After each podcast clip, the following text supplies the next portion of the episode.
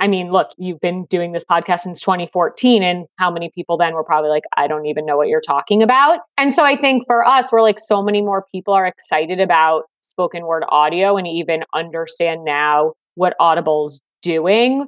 And so if they're using Audible and Clubhouse and whatever apps or services they want to use, that's exciting.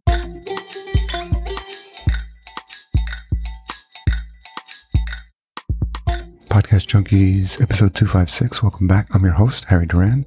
In case you missed last week's episode, I had a great conversation with Damona Hoffman, host of Dates and Mates and Fresh Books I Make a Living. This week, I have the pleasure of speaking with two guests, Allison Williams and Darren Bedell. Allison is a principal at Newark Venture Partners, and Darren is the director of strategic initiatives at Audible. They joined the show to share their collective experiences in the audio industry including podcasting and spoken word. Allison and Darren share a rich discussion about shifting listening habits of consumers of audio, how to combat the scarcity of female founders, and the exciting opportunities that exist in audio and spoken word. We talk about the emergence of social audio platforms like Clubhouse, as well as the incredible projects they're both working on. Full show notes at podcastjunkies.com forward slash 256. This episode is brought to you by Focusrite and specifically the Scarlett 2i2 sound card, one of my favorite go to sound cards, something I use for each and every podcast recording. The 3G line is a go to for all new podcasters. Find out more at podcastjunkies.com forward slash focusrite, and the link will be in the show notes as well. Make sure you stay to the end of the episode where I reveal this week's retention hashtag. But for now, let's get into this conversation with Allison and Darren. So, Allison Williams, principal at Newark Venture Partners, and Darren Bedell, director of strategic initiatives at Audible. Thank you both for joining me on Podcast Junkies. Yeah, thank you for having us. Excited to chat. Excited to be here. So, we were connected. Alice and I had a brief chat already and uh, connected and suggested that this might be a good opportunity to talk about podcasting. Been doing this show since 2014 just because I was naturally curious about the podcasting industry. And since then, as both of you may have noticed, that I thought I was late in 2014 when I started podcasting about podcasting, but it seems like so many interesting things have happened in the space. So, but I'm curious, first of all, to start how you two met. So I'm wondering which one of you has the best story.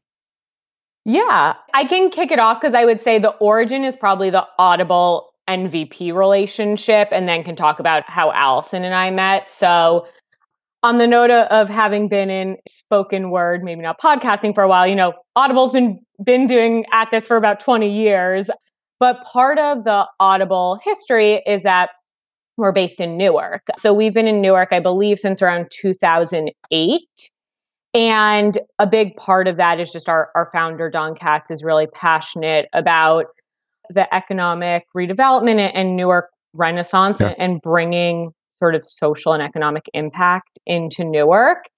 And happy to talk more about that after and like what those initiatives look like. Um, but with NVP in, I think 2015, he'd had this idea for a while of how can we bring other tech companies into Newark um, and make more of a tech ecosystem beyond some of the companies that are already there. And so that was sort of the origin of, of Newark Venture Partners, which Allison can talk about NVP, I'm sure, more eloquently than I can. But in terms of our relationship, when I joined Audible, now I'm coming up on two years, uh, part of our relationship and the Audible NVP relationship is in general is they developed an audio thesis for investment and part of my role was looking into potential strategic investments and so I collaborate really closely with Allison on looking at startups in the audio ecosystem to help understand where there might be current or future alignment with Audible and so that's sort of like the genesis of our relationship and some of the investments that, that NVP has done. And to branch off of that, Newark Venture Partners, we are an early stage venture capital fund. We have, as Darren mentioned, Audible is one of our anchor LPs. And in addition to Audible, we have seven other corporate LPs in the fund. Prudential, Panasonic, TD Bank. RWJ Barnabas Health, Horizon Blue Cross Blue Shield. And the fact that we are funded by corporates is, and a variety of corporates is really unique to the way our fund is structured. And if you looked at other early stage venture funds, they have LP capital, but it's investor capital that's more, you know, passive and seeking returns. Whereas at Newark Venture Partners, we had these incredibly engaged corporates who provide a tremendous amount of value to us and to our investors. With Audible, I meet with Darren, Darren or someone from the Audible team every other week to learn about their take on the audio market to talk, discuss investment opportunities, but also just to learn about you know pain points and opportunities that they see in the spoken word space. And that is you know gold for an early stage venture capital fund because then we can take that information and go source investments around it. So you know we're so you know we're really just so grateful for this close partnership that we have and it's allowed us to be really leaders in the investment space in the audio world because we get to lean on the incredibly smart talent and the deep experience that the Audible team has. Darren, I'm curious just personally, like what your engagement with spoken words, but with audio, with podcasts, like where that started and where, you know, how that journey began for you. Yeah, sure. So I think for me, from a career perspective, assuming that's what is that what you're asking? Yeah, just career and personally, like how you discovered podcasting and you know, oh, just like Yeah, absolutely. So I think there are sort of two threads that collided. So one is that from a career perspective, I've sort of always been at the intersection of technology and media. Even sort of starting in college, I would say the interest was more in music. I used to do like a lot of live event production. And then I worked at an interactive video company for four years. But I think that's really where that being passionate about storytelling in new ways sort of emerged. So it was innovative technology. It's the company is called Eko and it they it's basically you can choose the outcome of your story. And as I was there, I worked a lot on music videos and they started getting into original content. And for me, I was like, okay, no, I love tech and media, but I think I knew I wanted to move into a more strategic role. And I was at business school and sort of thinking about what I wanted to do after. And this is where I was like, okay, no, I love storytelling. I know I love tech. And that was as my like personal passion, I would say. I mean, I have a, a story of what got me into it that probably a lot of other people have, which is Serial. I'd always listen, you know, I think or early on listen to This American Life and Serial, but I think that was this moment of like wow audio storytelling can okay so if you just want to pick it up from um, live event interactive video experience. Oh yeah sure. So like from the beginning. yeah yeah that'd be helpful yeah yeah. Yeah sure. Yeah so in terms of career i would say i've always been at the intersection of tech and media. I think early on i was figuring out what i was interested in and i was very involved in a lot of live music and event production when i was in college when I graduated, I wanted to do something a little more innovative and more in the tech space. And I was at Eko, an interactive video company, for about four years. And when I was there, we really started getting into original content. And so, sort of interactive content, meaning you could choose the own ending to your story. I think it's becoming a little more popular today. More people might know what that is. But I wanted to move a little bit more into a strategic role, which it's kind of fundamentally hard at a, at a startup. You there are a lot of investors and a board that's very it can change often what you want to do. And so I went to business school and coming out, I think that was where I was like, I know I love storytelling. I want to be in tech. And I was really seeing that audio was at this inflection point. And so to me, going to a place like Audible was really exciting. And I think in terms of my personal passion for for audio. I think I had an, an origin story that was like a lot of other people with becoming familiarized with podcasts was like Serial, This American Life, some of the really early stuff that you're like, wow, this has the ability to build a world around me. And then I think when I came to Audible, we were and we are at this point where you know the hardware the everyone having airpods in constantly and 5G connectivity and sort of everything is now converging on this moment that's really powerful of audio being all encompassing all the time, which I think is why audio is at this crazy inflection point that maybe other forms of media hit earlier. Yeah, I think I don't know if you either of you remember like I guess it was 90s when people would have like the Bluetooth headphones and that would be and you would see them walking on the street and it looked like they were talking to themselves. Yes. well, no one thought AirPods were going to be a thing. People are like, everyone looks crazy. There's no cord. And as we were coming on, I was like, I'm going on a podcast. Is it embarrassing? My headphones have a cord. Yeah. Like, can I do that? and then, uh, how do you think, Darren, just to follow up on that, is there anything that you see as different in an audiobook experience versus a podcast experience? Because I, I think a lot of people just lump it into a spoken word category. But is there something distinctive about those formats? I I mean, yes and no. I think if we're literally defining it, a podcast might be, you know, short form episodic content. But I think the way I think about it is what is the best format to tell the story a creator is trying to tell. And so increasingly, I think we're probably genre agnostic. Like we're not going to say, oh, this needs to be an audiobook or this needs to be a podcast, but it's more what is fitting to tell that story. And so I think that's probably how we think about like our content creation, sort of Audible's bread and butter is this really like premium narrative storytelling. And there may be a story that fits better as, you know, 30 or 60 minute increments or something that works better as an eight hour title. But for us, if it's a great story, I think that's what we'll pursue. So there's the definitional, that's a word, difference and then how we think about a story which is like we have for example our words and music series which a lot of those are 90 minutes and it's a combination of spoken word and music and that genre just fits better in 90 minutes. So i think for us it's less about defining what it has to be and more how the story fits into a format. That makes sense.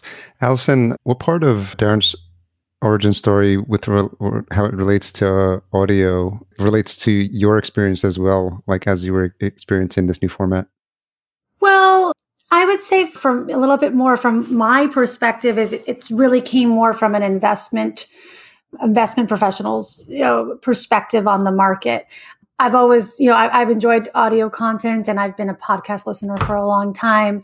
But it was really when I started to see a lot of the the value being recognized in some of the large exits that we've seen recently that I really started to dive in to be honest and really pay attention to the market and spend time every day perusing, you know, podcasts and following podcasts like your own to understand more about the market. So I think I came into a little more of a business perspective, but and also seeing that transition to you know, wireless headsets and Bluetooth headsets and the fact that we are now with smart home devices and we're not, we don't have to be tied to a device to be listening to content. And it's an incredible way to multitask, listening to content while you do the dishes or clean your house. And that obviously has really grown the market and that makes it very interesting to me as an investor. I'm curious if that's always been a topic. If finance investing has always been something that's interested you, is that what you studied in college?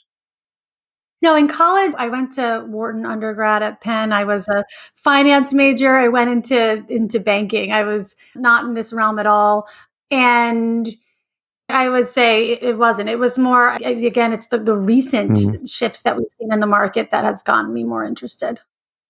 And when you think about, you talk about investment, there's a seems to be a renewed interest in angel investing, VCs, like people getting into it for the first time and maybe not understanding it completely. And I'm wondering for people, you've probably had people ask you for advice in terms of like first time angels, first time VCs.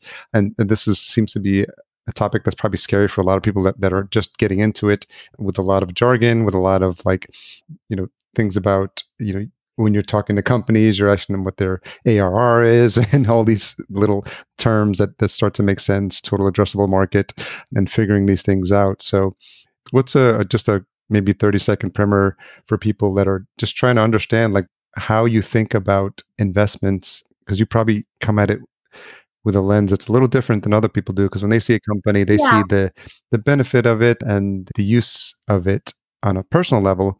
But I think you look at it from a different perspective. Yes, so exactly. So a big part of my job is so from an investor's perspective, you know, a big part of my job is understanding the, the total addressable market and the market size because looking at how we need to provide. So at a venture fund, traditional return results is, you know, a third of your portfolio companies are big successes. A third just get you your money back and then a, a third actually lose your money. So you have to invest in companies that have a massive market opportunity in order for you to overall have the right returns for your investors. So a lot of my time is spent on overall market potential, looking at the potential exit scenarios. What are the multiples that traditional exits happen in that market? Who would the buyers be? How much money do those buyers have? A lot of time is spent there. So that's really the first part when evaluating an investment opportunity is just market size. Is it big enough? Can it be big enough for this to get the return that that's needed for the fund? And then of course, you know, it's does the idea make sense? Does is there really a pain point that's being solved or a big opportunity that's being taken advantage of? How can you see that within the initial traction of the company? Even if it's a young company, you can look at different engagement data to see what kind of success, early success and what kind of early traction that the company is, is starting to have. And then for an early company, you want to look at the team, make sure that it's the right team solving a problem that they deeply understand, that they have the right background for. And then lastly, I, we do look at, you know, their ability to raise capital because as you know, in the venture world, most all businesses basically are losing money. They have to continue to raise money to fuel their growth. Can they do that? So those are really the main criteria that we look at. For angel investing, I think it's hard. I think a lot of people do it almost for fun because it, it is really fun, but you're not going to have the diversity that a venture fund has. In our first fund, we invested in 84 companies, for example. So you should go into it knowing that you could lose all your money and you need to get comfortable with that. But I say the same thing to founders, actually. Yeah. So, a little bit about my background is I was a founder myself. I started a company called Yarly, which is in the photo cloud storage space. So, you could think of us as iCloud, but this is before iCloud existed and we were cross platform, whereas iCloud is, is solely for Apple users. So, started that in 2011, sold it in 2014, worked at a few other startups as well. So, you know, even for founders, I get that founders coming to me a lot or, or hopeful founders asking for my advice. And I also say that, you know, the success rate is really low. You need to really, you know, it's going to be an amazing education no matter the outcome. But you need to know that, you know, it's a really hard path. And if things go well, it's fantastic. But there's a, also a really good chance, a very good chance that they won't go the, the way you expect. So just know that going into it. And you know think about your own financial you know situation and what's going to what you're comfortable with. And go into it eyes wide open. Yeah and i think it's a learning experience for a lot of people especially when they're coming in, into it for the first time. And i imagine founders when they have that conversation with you there's probably a portion that leave excited and a portion that leave a bit deflated because they're just like well or just the real you know you giving them the realistic viewpoint is probably yeah. sobering for some of them as well i would imagine well i think it probably is sobering but i it wouldn't feel right for me to say yeah quit your day job and you know put all your eggs in this basket and you know because my advice is usually the opposite. It's you know continue to work at your day job until you know you have the right team and you have some product market fit and maybe you even have a customer. But go as far as you can having that additional income stream before you make the full leap because you know because you can because you can. I think now with technology you actually it, it allows people to you know actually take on a, a side hustle and if you can do that, stretch that out as long as you can. Very helpful advice. Darren, did you have an entrepreneurial streak growing up at all? Oh, yeah. I had a big entrepreneurial streak. And I actually think what's really surprising, maybe to myself, is I always thought that maybe I would want to be a founder. And I actually don't think I've ruled that out. And that's part of the reason coming out of college that I went to startups. I think I was like, oh, let me learn about being at a startup and eventually I'll found one. And I've come close a few times, or I, have done the side hustle. Um, and actually, when I was 23, maybe or 24, I just started a new job and I had a side hustle that someone was like ready to invest in. And I was like, uh, I was actually at the point Allison was just talking about where it was kind of the someone was ready to give us money and it was the quit your job point and I was 24 and had no income and had just started a new job that was a job I really liked and I was like do I quit? And then I didn't and the company exists now and does extremely well. Not that I regret it it wasn't the right time in my life but I'm like uh, probably could have been something.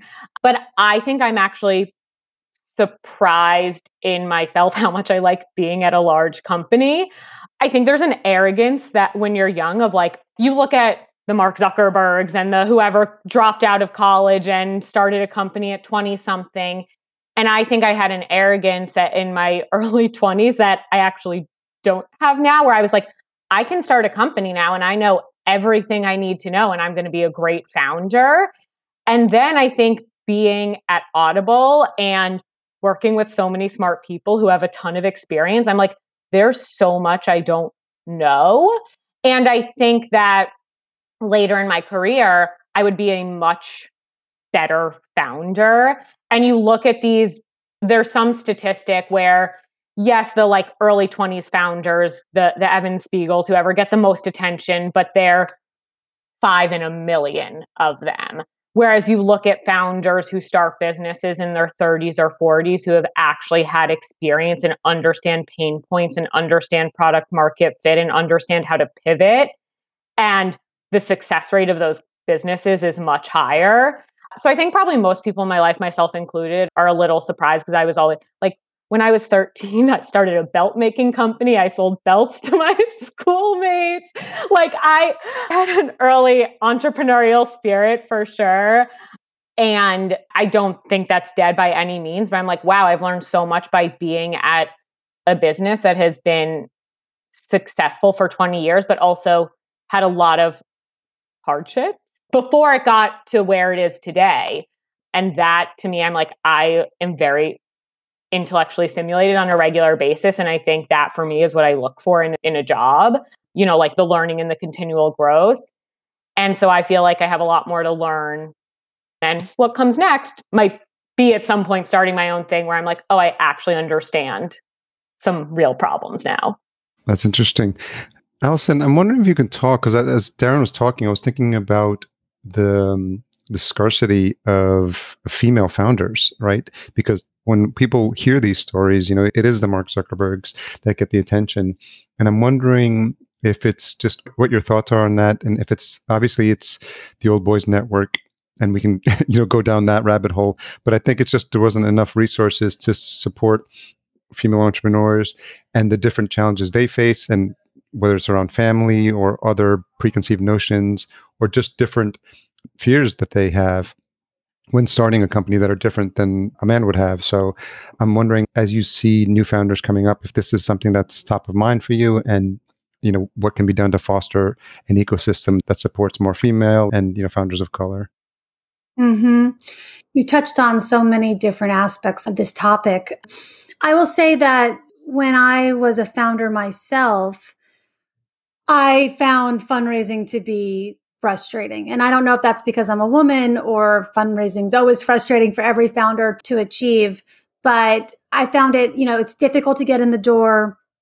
And you kind of also you scratch your head on some of the companies that are able to get into the door and raise money for a you know for businesses that you just don't really you don't really get you know it was you know a gift company or something that was just kind of like random and you're like you know how did that get three million dollars of funding pre-product pre-launch so when I came over to the investing side of the table, I really felt like it was important that we did sourcing differently, that we didn't just wait for things to come in through our network, which a lot of funds do. They really lean on their investor network heavily, which we do as well. But it was really important to me that we also went did outbound efforts to get in front of founders and that we took as all the barriers down for a founder to get in front of us.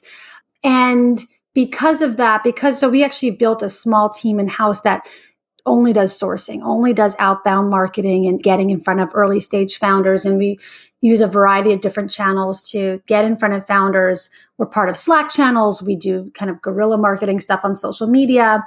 We look at every inbound message that we get. And the result of that is that we just, we look at a lot of companies. I think last year we looked at about 5,000 companies that qualify criteria, which is a lot. And then, and some of that is when we do outbound, it's also educating sometimes a founder on the VC market because maybe they're just not aware that VC is even an option to them. So there's some education that's part of it as well. And what we found when we looked at so many leads we were able to keep the bar incredibly high and consistent for all of our decision making is that when the chips fell, we have a very diverse portfolio. So if you look at our fund one, 54% of our founders are female founders or founders of color. Crunchbase actually just named us as a top 10 venture fund from a diversity perspective. And we did not have any targets when looking for investments it's not part of our process. We don't have targets. But because of our sourcing strategy, because of our sourcing process that we have in place, because we look at so much, we do see incredibly qualified women and founders of color and they make it to the finish line. So it's like an incredible data point for the industry because I have friends who say to me, Allison, how are you able to achieve that? We, you know, we want gender parity, we want more diversity, but we just can't, we just don't see enough companies. And, and my response is just, you're probably not looking hard enough. You know, and we really, it's important to us, to our fund, that we really hustle and that we get ourselves in front of every potential founder that deserves funding. And we're not doing our job if we're not hustling. And I think we're starting to see a shift in how venture investors think about sourcing. It used to be a point of pride when a venture fund would say, we only take warm leads from our community. And now that's actually being looked down upon because it's saying, well, you're not giving everyone a fair shot. But NVP has always had the mindset of we, no stone goes unturned. We want to look at every founder and we're going to take every barrier down for a founder to get in front of us. We've always operated that way. And, you know, we not only do we think it's the right thing to do, we feel we're delivering the best returns to our investors with that kind of process.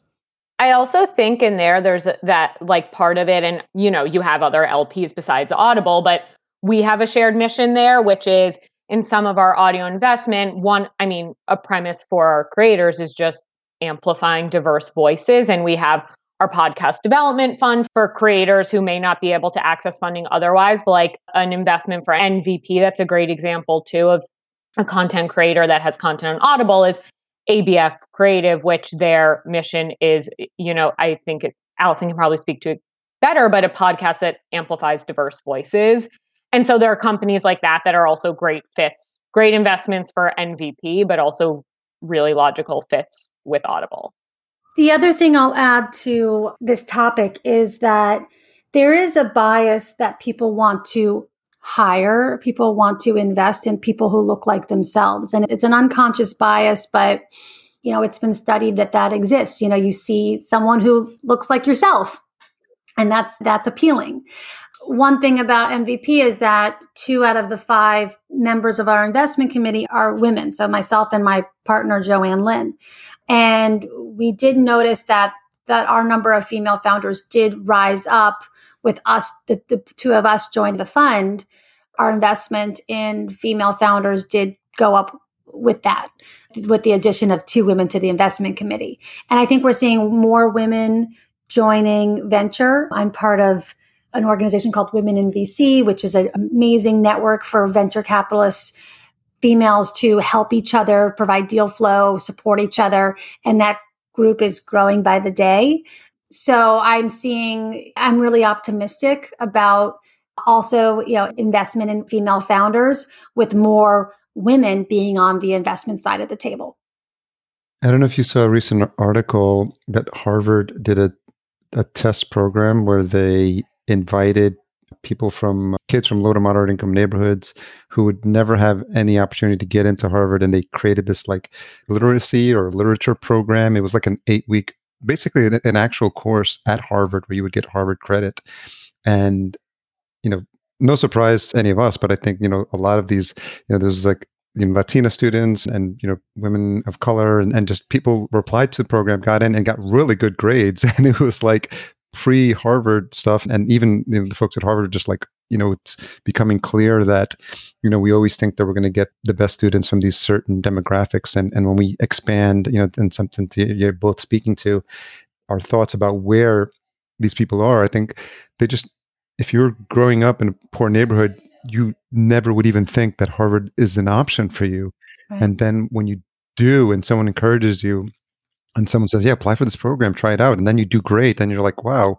So now this one woman that they highlighted, I think it was in the New York Times. Now she's she's going to go to I think Brown University now, and she was she was like planning to go to like the local community college, and so it's crazy. Yeah, I think that's why, and this is what Allison was getting at. Like, uh, this is a personal belief that like the pipeline argument for more diverse candidates is BS. Like, you know, there just aren't enough women or people of color in the pipeline. Like, that's not true. You're just not looking in the right places. Like, go to HBCUs, go to, you know, don't just go recruit at Harvard and Yale and Princeton for your undergraduate investment banking class. Like, you're not looking in the right, you're not going to the right places. So, very interesting. So, huge shift in audio experiences last year and how data is and how audio is consumed and people's listening patterns because of COVID. So, Darren, I'm wondering if you could speak to a little. I think you've done some research on that because patterns did change. As podcasters, we saw big drops in our listening audience, which thankfully has come back for some, but a different type of listener. There is no more commute, at least as we knew it before. So, can you speak a little bit to that? Yeah, absolutely. I think you just alluded to the trends that we're seeing across music, podcast, audiobooks, which is the commute went away. Like that's, you know, the most popular listening time. I think what's been really interesting for us, and I think, you know, there are sort of publicly reported numbers that the listening sort of minutes per day bounced back, but just spread out in much different ways. So instead of having these peaks at 9 a.m. and 6 p.m., you see a lot more consistent listening throughout the day. And I think people had to understand how spoken word fit into this new normal.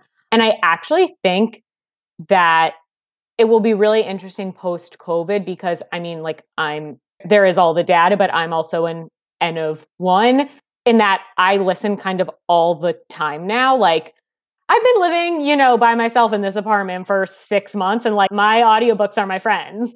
And so I think what's really interesting is people have realized, you know, maybe before you turned on your the daily in the morning and your audiobook at night on the way home, but you weren't really listening at other times. And I think now we're seeing this spread throughout the day, which is, you know, I go on a walk every night and that's when I listen to my audiobook and that we're seeing a lot more time spread throughout the day, I think that will probably stick where there's been such a need for escapism since COVID started and also just this boredom that people feel and, and trying to figure out like how to fill all of the time where, you know, you're at home. And I think even it's a stress release for a lot of people it's a way to sort of get out of your own head. So we see, you know, pre bedtime listening. We see maybe like shorter increments too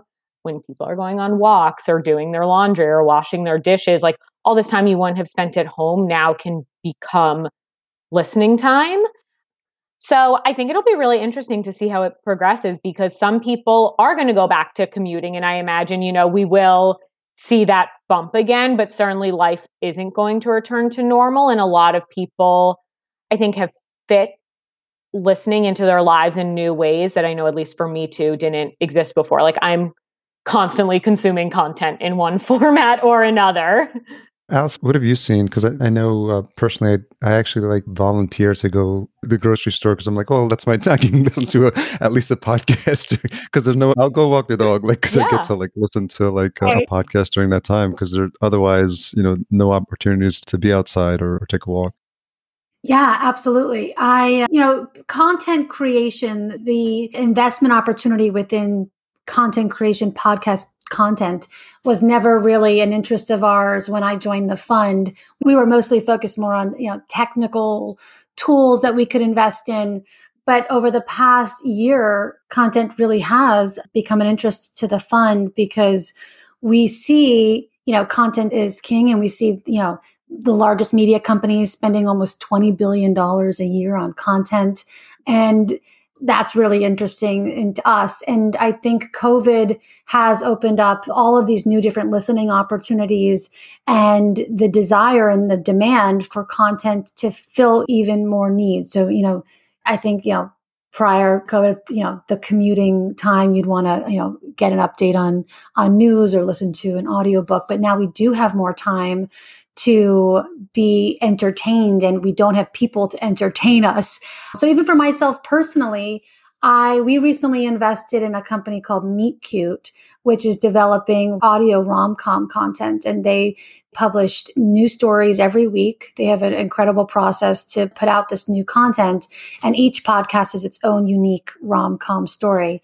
And I found myself, you know, I work so much more now during COVID than I did before because I have nothing else to do. So I found that it's an amazing way to just shut my brain off a little bit and listen to Meet Cute content that's really just easy listening. I don't need to think too hard, but it's enjoyable. It puts a smile on my face. And maybe I'll take 10 minutes to listen to a podcast in the middle of the day just because I need a moment just to take a break. So, like, that's a type of behavior that I wouldn't have had normally, but I mentally I really crave that now. And the meet cute content's kind of the perfect light listening content that I'm seeking. That, yeah, that's very enjoyable. I think something else you touched on there is, I mean, even look at us right now. Like we are creating audio content and we're all sitting in our own living rooms. And something that was a major issue in the beginning of the pandemic is, I mean, look at you had to stop shooting. You couldn't be on a yeah. film set anymore. This was like billions of dollars of content that couldn't be made anymore when all people wanted to do was sit at home and watch new content. And so for us, that's also been a great opportunity where like we sent recording content to like a lot of narrators and a lot of our producers who may have come into the studio or in any studio before. And so they're sort of, I don't know, making lemonade out of lemons. And there's been this great ability, which by the way, I want to maybe take that out because I don't want to call COVID lemons. That, I'll make a note. Like yeah, yeah, yeah. too dark. Yeah, yeah. But there's been this opportunity to have a ton of audio content because you know you can build a world while soundproofing your closet and going in there and recording it and that hasn't been possible in a lot of other mediums because of the pandemic so speaking of shifting listening patterns. There's also, and I don't know if it's it is COVID related, but just the preponderance of new platforms, right? And I think you can't talk about spoken word and audio without mentioning Clubhouse. so I'm interested in both your mm-hmm. perspectives on what you're seeing and what excites you about a space like that. Yeah, I can kick off, I guess. So I think social audio is really interesting. Um, and Allison and I actually had talked about this probably like a few months ago where Clubhouse existed, but I think then it was very just like VCs on the platform talking to each other, as when the invite list was still pretty closed. Um, and just had talked about sort of this potential for social audio. What really excites me is I think just thinking about it through an audible specific lens is something that we're starting to do is connecting creators with listeners. So I think for us, like an Earl, a V1 of social audio is our, we've been doing these Audible live streams. So, for example, this week we had like our editorial director, Abby West, talk to Common, or we had Amy Schumer talk to Isabel Wilkerson. And I think for us, like, it's a little more curated because Clubhouse, there are just so many rooms you can go like in and listen to literally any topic you want. And Audible, I think, because of our premium narrative bent. Like it's a more curated way for listeners to connect to creators beyond just the book they're creating. Like even this week, I think we had another one with Tessa Thompson, who just narrated a title for us, talked to Brit Bennett, who wrote The Vanishing Half. And that's a great way for our customers to like ha- see a, a more natural conversation. I think there's a logical evolution of that too. And this is more just like my hope of where it'll go, which is Audible listeners connect with each other already on other social platforms. So, like, if you go on Reddit, there's a huge Audible community there who talks about what they're listening and makes recommendations, and people run their own mm. book clubs, like Audible book clubs.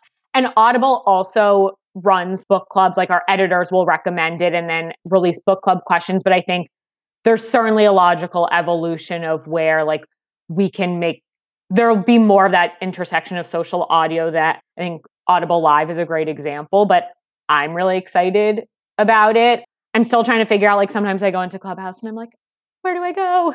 But where do I go? And but you still there's definitely the FOMO. It's like I'm missing out, but I don't know where to go. exactly. Well, sometimes I open it like and I have that FOMO moment and I open it and I'm like, oh, I heard there's this really cool room going on, but it's like at 5 p.m. that night. And right now I'm like, oh, now there's just it's I think it will evolve. I think as like the curation improves as they keep working on the product, it'll get there. I think they've opened it up to so many new users so quickly that a lot of people are just like getting the flow of how to use it right yeah. now. Allison, what are you yeah. saying? I mean, for me, as a venture investor, I'm not as high on Clubhouse as a lot of other VCs are, um, especially the ones who are invested. I do see a market for it, but it's not really, I think it's not the massive market that some people are pitching that it's the next Twitter or Facebook or major social media platform. I see it contributing to the death of the conference, you know, the mm. in person conference mm. where you get really high quality speakers to talk yeah. and people spend thousands of dollars to be in the room that's already experienced, you know, major demise during COVID. But I think it's another nail in the coffin for that industry, even once things open up. Because now, you know, I can hear Elon Musk speak on yeah. Clubhouse. Actually, I don't have to spend those thousands of dollars to get to an event where he's going to be on the stage. And there is definitely is a market for that where people want access to kind of more of that live discussion based content that's more off the cuff. There's absolutely a market for that. I think, you know, and I like the idea that Clubhouse allows smart people to come together from all over the world for a discussion and it's available to everyone all over the world if you can make it at that moment and be there to experience it. I mean, for me, I get notifications all the time of different talks happening, and I, I tend to not join most of them because I'm doing something else at that particular moment and I can't really step away to give it my full attention. But as it develops and as, you know, I think people are able to schedule a clubhouse event and you know you want to be there because you want to hear that person speak, you know, there definitely is a market for that kind of live casual candor that you want to be a part of. I don't know if it's going to be this massive, you know, if everyone's going to be taking, you know, random times out of their day, two times a day to, to participate, because that does feel a little too disruptive for me. Yeah. Well, yeah. Twitter is already potentially building that the Twitter some sort of yeah. competing product. And I think Twitter would be a really logical and interesting place for those conversations to happen. I mean, they're already happening there. So I think there certainly will be an evolution. It won't just be Clubhouse, but it's an exciting trend because I think you're seeing it as it's more accessible. People can participate. It goes back to that first conversation we had, which is like headphones in constantly. Every, well, not everyone, at least in the US, like people are able to connect in terms of bandwidth. And so it, I do think it's like a new moment in terms of having the ability to connect via audio. Yeah, I'm sure there's more to come there, especially with Mark Cuban and Fireside. so, yeah. So I think people are trying different things. I think to both your points, there's no clear winner yet, even, you know, hundred million dollars in investment notwithstanding. we'll yeah. have to see where it yeah. goes. I was just gonna say I don't think it's zero a zero sum oh, game. Oh, yeah, like I think for us, what's been exciting about all of this over the past year and everyone getting in is so many more people know what a podcast is or know what's spoken. I mean, look, you've been doing this podcast since 2014 and how many people then were probably like, I don't even know what you're talking about. And so I think for us, we're like so many more people are excited about spoken word audio and even understand now what Audible's doing. And so if they're using Audible and Clubhouse and whatever other, you know, apps or services they want to use, that's exciting. Yeah, it's a good thing. I call Clubhouse the podcaster training wheels. Yeah. Because you have to learn a couple of mm-hmm. skill sets. You don't have to learn how to moderate a room, engage with your guest, watch people coming in and out, resetting rooms. And so it's interesting skills. And if you don't have to worry about the recording or being on camera, you can sort of very quickly like figure out if that's it used to be Anchor. You don't even need a hosting account or a mic now. You can just open up Clubhouse and see if you can entertain people. so that's an amazing. That's an yeah. amazing thing. Yeah. I want to thank you both for this really fascinating conversation. I speaking of Clubhouse, one of the things I'm thinking of trying is uh, when the episode is published, maybe you know regrouping. You know, we can jump on a Clubhouse together, the three of us, and just episodes out. You know, what's changed since we've talked, and then just furthering the discussion you know the podcast junkies after dark or whatever you want to call it so yeah. if you're up, if you're both up for that yeah that sounds great we can do that so is there anything as we wrap up that either of you have coming up that you want to point people to I always want to let listeners have the opportunity to engage with uh, both of you so darren you first i don't think so like in terms of me in terms of audible in terms of yeah, just people for learn more about you know what's happening and at Audible and, and how to connect with you as well. Yeah in terms of Audible, we have a ton of great content coming out soon. I, I, think for podcast listeners, what could be really exciting is we have just a lot of more like story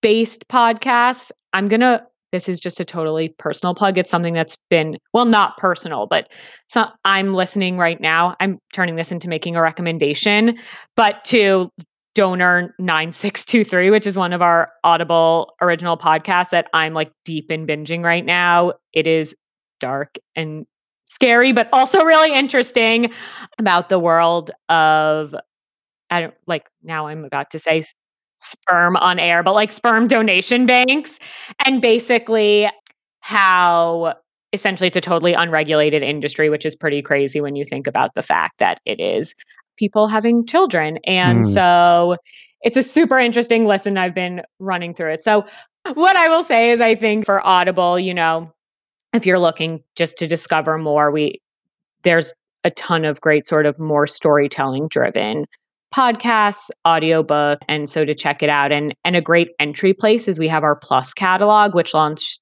about six months ago. And so that's a lower price point and also just that's an unlimited listening catalog. So if you're a little more interested in discovery and you're not necessarily sure like, oh, I have that one audiobook I know I want to buy this month, it's a great place to kind of get started in terms of more discovery, tons of story driven content to listen to. Make sure we list those in the show notes. Allison? Thanks. So, a shout out to the founders, any founders or hopeful founders that are listening. I developed a, a, monthly series with my partner, Joanne Lynn, called Five Minutes on the Fifth. So, the fifth of every month, you can sign up on Calendly to uh, pitch your idea to Joanne or myself, and we give feedback. So, anyone can sign up, no questions asked. And you can find that if you subscribe to our newsletter on our website, you will be notified of the Calendly link and you can sign up right there. And a little backstory on why we created it. Something that when I went from being a founder to an investor, something that I realized in the investor seat is that you really do know in the first five minutes of a conversation with the founder if the conversation is, is even worth having because is company mm. a venture backable company what you were talking about earlier you know TAM market size. Is this an area that's exciting that we think we can get the return that we need? And I wound up speaking to a lot of early founders who were, you know, incredibly smart and but they were working on a product that I knew would not be interesting to us, but probably wouldn't be interesting to any VC out there if they wanted to go the VC route. I mean, if they wanted to build a small business, it's fantastic and it's great. So I thought, well, we could save people a lot of time if they could just pitch their idea, kind of like Shark Tank before the idea is actually a thing, just pitch their idea to us and we could tell them just how interesting that is to a VC investor. So it's really meant for someone who's just thinking about it, has a few ideas, wants to get just, you know, this is the concept. Do you like this concept? Because it could save some founders a lot of time and heartache to just know up front if it's venture backable or not. So that's really the goal of these five minutes on the fifth. Is my idea venture backable? And we'll give you our thoughts. Of course, we're not always right, but we'll share our thoughts with you. I have one other one, and you can choose whether what to use. But that's sort of between, I think, close to like NVP and Audible's heart, which is through the pandemic. Actually, Audible has been really involved in, in funding something called Newark Working Kitchens, which is basically sort of this, not sort of, a public, private, small business collaboration where we've served over, I think, 700,000 meals to low income seniors and other low income families uh, in Newark.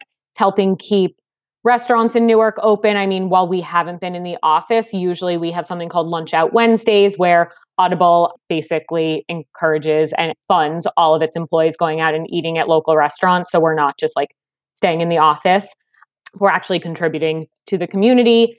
And so Newark Working Kitchens has been something that a way that we've been able to make sure that we are still involved in the community throughout the pandemic. So that is also something for if anyone's interested in how to help there. I think it's a really powerful initiative.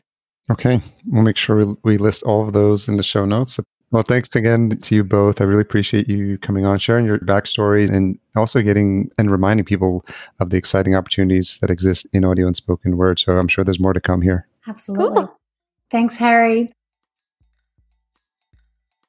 Full show notes available at podcastjunkies.com forward slash 256. Tune in next week for my conversation with Kimi Culp, host of All the Wiser. Don't forget to check out our sponsor, Focusrite, and their awesome line of gear, specifically the Scarlett 2i2 Pro. Full details at podcastjunkies.com forward slash Focusrite. Podcast production and marketing provided by Fullcast. Sign up for a free podcast brainstorm at fullcast.co forward slash chat 15. Don't forget to check out my newest podcast, How to Start a Podcast for Your Business. The full eight part series is now available at fullcast.fm. And if you made it this far, you're no doubt looking for this week's retention hashtag. Let's go with hashtag spoken word. Tag us at podcast underscore junkies and Allison and Darren at dbedol, D-B-E-D-O-L, and Newark VC, N-E-W-A-R-K-V-C. Thanks for all you do to support the show. Talk to you next week.